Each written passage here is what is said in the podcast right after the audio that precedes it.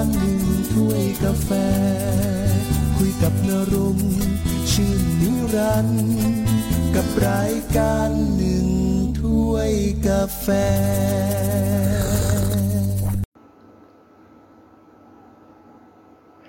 นี่คือรายการหนึ่งถ้วยกาแฟทางพอดแคสต์หนึ่งถ้วยกาแฟวันนี้ก็จะพูดถึงเรื่องราวของสถานการณ์ในพม่านะครับ วันนี้ตรงกับวันอาทิตย์ที่ 7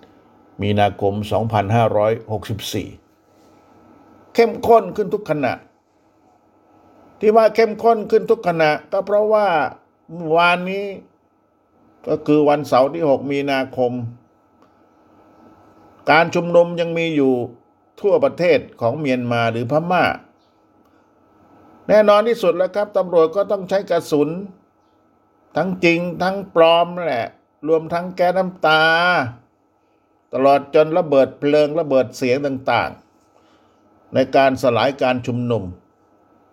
กลางเมืองย่างกุ้ง ที่เรียกว่าเขตซานสวง เขตใหญ่ครับเขตนี้ และถือว่าเมืองย่างกุ้งนั้นเป็นเมืองหลวงเก่าที่ใหญ่ที่สุดของประเทศเมียนมา แต่ว่ายังไม่มีรายงานผู้เสียชีวิตนะครับ แต่ก่อนหนานั้นก็ตายไปเยอะแล้ว อย่างน้อยก็ห้าสิบศพ แต่เมื่อวานนี้ไม่มีรายงานการเสียชีวิต กลางดึกของเมื่อคืนนี้ครับ ชาวบ้านก็บอกว่าทหารและตำรวจ มีการเคลื่อนกำลังพลไปสู่ย่านการค้าต่างๆ ในกรุงย่างกุ้ง ในขณะเดียวกันก็ยิงทั้งปืน ทั้งระเบิด แล้วก็เข้าจับกลุ่มประชาชนอย่างน้อยสามราย ในเขตเจ้าตาดาทาวชิปนะแต่ก็ไม่รู้เหมือนกันว่าคุมตัวเข้าไปทำไมเพราะต่างคนต่างก็หลบเห็นไหมล่ะ ทหารมาแล้วอะไรมาแล้ว เข้าควบคุมตัวนะในขณะที่ควบคุมตัวนั้นก็อย่างว่าแหละครับ ก็มีเสียงร้องบอกว่าเอ้ยเอาพ่อฉันไปทำไมเอาน้องไปฉันไปทำไม เอาคืนมานะ ก็เอะอะมะเทิงอยู่นั่นแหละกระชากลากถูกันไป ซึ่งคนที่ถูกจับไปนั้น ก็เป็นพ่อนะครับ ของนักแสดงอาชีพคนหนึ่ง แล้วก็ลูกชายพาไป มีสงสัยว่าจะเป็นแกนนำแน่ คิดว่าอย่างนั้นนะครับ ทางด้านซิทุมองซิทุมองเป็นอดีตสมาชิกรัฐสภา ซึ่งตอนนี้ไม่มีแล้วในพม่า ก็เขียนผ่านเฟซบุ๊กระบายความในใจออกมานะครับ บอกว่าตอนนี้เนี่ยทนายความคนหนึ่งของพรรคสันนิบาตแห่งชาติเพื่อประชาธิปไตยหรือ NLD ของนางสูจีหาตัวไม่พบครับ สงสัยหนีทับไปแล้วหรือแตกหายไปแล้ว หรือถูกจับไปแล้ว หรือข้ามแดนไปไหน ก็ไม่รู้หลบแล้วตอนนี้ทนายความของพรรค NLD ทางด้านสำนักข่าวรอยเตอร์ผู้สื่อข่าวก็พยายามติดต่อแล้วครับ โทรศัพท์ไปหาโฆษกของคณะรัฐประหาร แน่นอนที่สุดใครจะรับสายล่ะครับท่านผู้ฟังเพราะอะไร รับไปแล้วก็ตอบไม่ได้ เพราะนายใหญ่ยงบนยานะใช่ไหมนักข่าวก็พยายามหาข่าวนะพยายามจะโทรไปหาคนโน้นคนนี้คนนี้คนนั้น ในสถานการณ์อย่างนี้ก็ ไม่มีใครรับหรอกครับ บอกได้เลยผมก็เป็นนักข่าวอยู่เนี่ยต้องหลอกล่อเอ้ยนี่นายโทรมานะถึงจะรับ ตามนี้นะครับทีนี้สมาคมช่วยเหลือนักโทษการเมืองพม่าเขาก็บอกว่ามีประชาชนมากกว่า 1,500 คน ถูกจับกลุ่มตั้งแต่การเกิดรัฐประหารนะครับขณะที่สมาคมแห่งชาติและสหประชาชาติก็บอกว่า ตอนนี้ผู้ประท้วงตายไปแล้วมากกว่า50ศพแล้วครับ ถูกยิงตาย นะ ก่อนหน้านี้ในวันเดียวกัน เจ้าหน้าที่พม่าก็เปิดเผยว่า ได้ทำการชนสูตรศพของนางสาว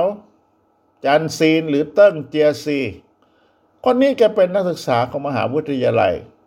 อายุอานาม 19 ปีนะครับแกเก่งเหมือนกันคนนี้นะ ถือว่าเป็นดาวจรัสแสงเลยแหละ แล้วก็ถูกยิงตาย จากการพิสูจน์ศพของจันซีน นักเคลื่อนไหววัยรุ่นคนนี้นะเขาบอกว่าเนี่ยจันซีนถูกยิงมาจากข้างหลัง ที่หัวเลย ในขณะที่ทหารหรือตำรวจเนี่ย อยู่ข้างหน้าครับ แล้วกระสุนมันมาข้างหลังได้ยังไง เออ มันก็แปลกดีเหมือนกันนะอันนี้ก็ต้องฟังหูไว้หู เพราะว่าคนพิสูจน์เนี่ยเป็นของคนของรัฐบาลใช่ไหม อาจจะบอกว่าไอ้พวกกันเองยิงกันหรือเปล่าประมาณนี้นะจะบอกอย่างนั้นเนี่ยใช่ไหมล่ะทีนี้ตอนนี้ก็ถือว่าจันซีนเนี่ย เป็นไอดอลแล้วแกตายไปแล้ว ถูกยิงตายนะเก่งนะคนนี้นะนะผู้ชุมนุมก็เลยเอาตรงนี้แหละครับ มาเป็นประเด็นนะแล้วก็สกรีนเสื้อเขียนข้อความว่าทุกอย่างจะโอเค เขียนไว้เป็นภาษาพม่านะภาษาไทยไม่ได้เขียนนะภาษาพม่าเขาเขียนนะครับ ก็ใส่กันในเมืองมันดาเลนั่นแหละเพราะว่าแกเป็นคนมันดาเลเมืองหลวงในอดีตนู้นเนี่ยถือว่าเป็นเมืองใหญ่อันดับสองของประเทศพม่าในนี้สื่อมวลชนแห่งรัฐของพม่า คือช่อง MRTV รายงานว่า การชันสูตรศพแสดงให้เห็นว่าเนี่ยจันซีนอาจไม่ได้ถูกตำรวจสังหารนะ แล้วก็พบวิถีกระสุนผิดปกตินะ ในศีรษะของนางอะและนางก็ถูกยิงจากข้างหลังไง ขณะที่ตำรวจอยู่ด้านหน้านี่สื่อของรัฐเขาออกอย่างนี้ ฟังเอาเองกันแล้วกันนะจะเชื่อสื่อของรัฐ หรือจะเชื่อฝ่ายผู้ชุมนุมว่ายิงหัวใช่ไหมล่ะ ทีนี้เหตุการณ์เสียชีวิตของผู้ชุมนุมก็ จริง ๆ แล้วคนมากๆก็เดือดร้อนเดือดดาน แต่ว่าคนตะวันตกนะหมายถึงอเมริกา หมายถึงยูก็เต้นผังๆเลย นะพราะสูญเสียผลประโยชน์ จะครอบงำพม่าสักทั้งหน่อยหนึ่งก็ไม่ได้เต้นนะแล้วก็ส่งเสียงประนามมาแล้วครับ จะบอก ในการคว่ำบาตรนู่นนี่นั่น แล้วก็จะเล่นงานผู้นำแห่งการรัฐประหารนะเพราะว่าดูแล้วเนี่ย ทางทหารของพ่อม่าน่าจะเอ็นเอียงไปทางจีนใช่ไหมเล่าเนี่ยเขาก็แย่งชิงกันอยู่ในการเมืองระหว่างประเทศใช่ไหมทีนี้ทางรัฐบาลรัฐประหาร พลเอกอ่องหล่ายนะมินอ่องหล่ายเนี่ยแกก็ไปจ้าง lobbyist เป็นชาวอิสราเอลชาวอิสราเอลก็ยิวแล้วครับ ยิวนี่มันเก่งทุกอย่างนะยิวเนี่ยเห็นไหมเขาบอกว่าคนยิวเป็นคนที่เก่งที่สุดในโลก ไปจ้างยิวมา ชื่อนายอาลีเบนเมนาซีครับ คนนี้คงได้หลายตังค์อยู่นะได้รับการว่าจ้างจากคณะรัฐประหารของพม่า เขาก็เปิดเผยกับรอยเตอร์ว่า พวกนายพลทั้งหลายแหล่ที่ยึดอำนาจเนี่ยที่เมืองในบิดอเนี่ย ก็ต้องการที่จะปรับปรุงความสัมพันธ์กับอเมริกานะครับ ไม่ใช่ว่าที่ทำไปแล้วเนี่ย ไม่ได้ชอบอเมริกาหรือเกลียดชังอเมริกา แต่ว่าคณะของทหารพม่าในเวลานี้ เขาก็กืนไม่เข้าคายไม่ออก อยากปลีกตัวเองออกจากจีนอ่า นะเพราะว่าจีนอยู่แค่แค่นี้ข้ามรั้วไปก็ใช่แล้ววันนี้คือจีน แต่ตอนนี้ไม่อยากจะคบหาสมาคมกับจีนแล้วต้องการอยากจะอยู่กับอเมริกา ในอาลีเบนเบนาซีก็บอกอย่างนั้นนะกับนักข่าว เห็นไหมนั่นแหละ และที่สำคัญคือวันนางซูจีนี่ เริ่ม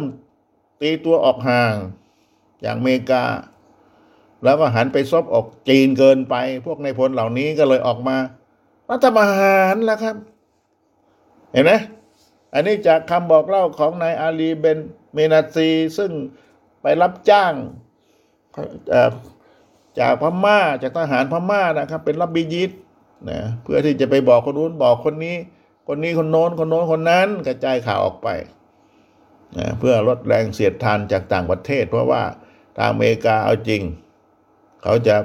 คว่ำบาตรไม่ให้คนอื่นใส่บาตรเขา คือมาตรการเข้าบานเป็นอย่างนี้นะครับ ท่านผู้ฟังที่เคารพกับ อเมริกาเนี่ยมันประเทศที่มหาอำนาจนะ ประเทศไทยเนี่ยเอาเล็กๆเลย ไม่เท่ามลรัฐหนึ่งของอเมริกาหรอกนะครับ ประเทศออออเมริกาเนี่ยเขาใหญ่ เขามีอาวุธยุทโธปกรณ์ เขามีกำลังเงิน คือคนรวยอะพูดง่ายๆเรามันจนแจ๊กๆอยู่นี่พม่าเองก็เหมือนกัน นะก็พยายามที่จะต่อสู้คือไม่ซีกงัดไม่สูงอย่างนั้ก็สู้ยากครับนะเขาบีบก็ตายจะคายก็รอด แล้วถ้าเอาอเมริกาบอกว่า ความบาตรนะแล้วอเมริกาความบาตรไม่ใช่ประเทศเดียวนะเขาก็ไปชวน คนโน้นคนนี้คว่ำบาตรด้วย ไปชวนออสเตรเลีย ไปชวนประเทศอียูคว่ำบาตรไปด้วยนะมึงยานะ ประมาณนี้ แล้วทีนี้ประเทศเล็ก ๆ อย่างเราเนี่ย เราจะส่งข้าวไปให้ หรือจะส่งอะไรไปให้เขาทำตาเขียวทีเดียวเนี่ยเราหยุดเลยนะครับ เข้าใจนะ ตรงนั้น นี่คือการคว่ำบาตรเจอมาแล้ว เพราะว่าเขาทำกับประเทศอิหร่านแล้ว นะ อิหร่านจะเอาน้ำมันไปแลกข้าวมาเนี่ยเนี่ยเขาไปดักคอประเทศที่มีข้าวยานะอย่าเฮ้อนะนั่นประมาณนั้น นั่นแหละคือ นิสัยของอเมริกาเนี่ยเขาก็เหมือน เราก็เหมือนลูกแกะแล้วครับเขาก็เหมือนหมาป่านั่นแหละถ้าเทียบกันแล้วก็ประมาณนั้นนะนะครับ อันนี้พูดให้ฟังได้นะดูหน้าดูตาก็เป็นสุภาพบุรุษแหละแต่ว่า นะพอเอาจริง ๆ เอาเข้าจริงๆเขาเป็นมหาอำนาจเขาอยากได้อะไรเขาก็ได้ ประมาณนี้นะครับนี่คือรายการเรื่องกาแฟทางพอดแคสต์มีเป็นประจำทุกวันแล้วครับ มาเล่าสู่กันฟัง เรื่องของสถานการณ์พม่านะนะเดี๋ยวตอนต่อไปจะพูดเนี่ยจะสักครู่ก็จะพูดต่อไปอีกนะครับ แต่ขอเบรกเบรกนี้ไว้ก่อนนะเรื่องของเวเนซุเอลา น่าสนใจครับทำไมเวเนซุเอลาล่มสลาย ล่มสลายง่าย ๆ แบบโง่ๆเลยนะ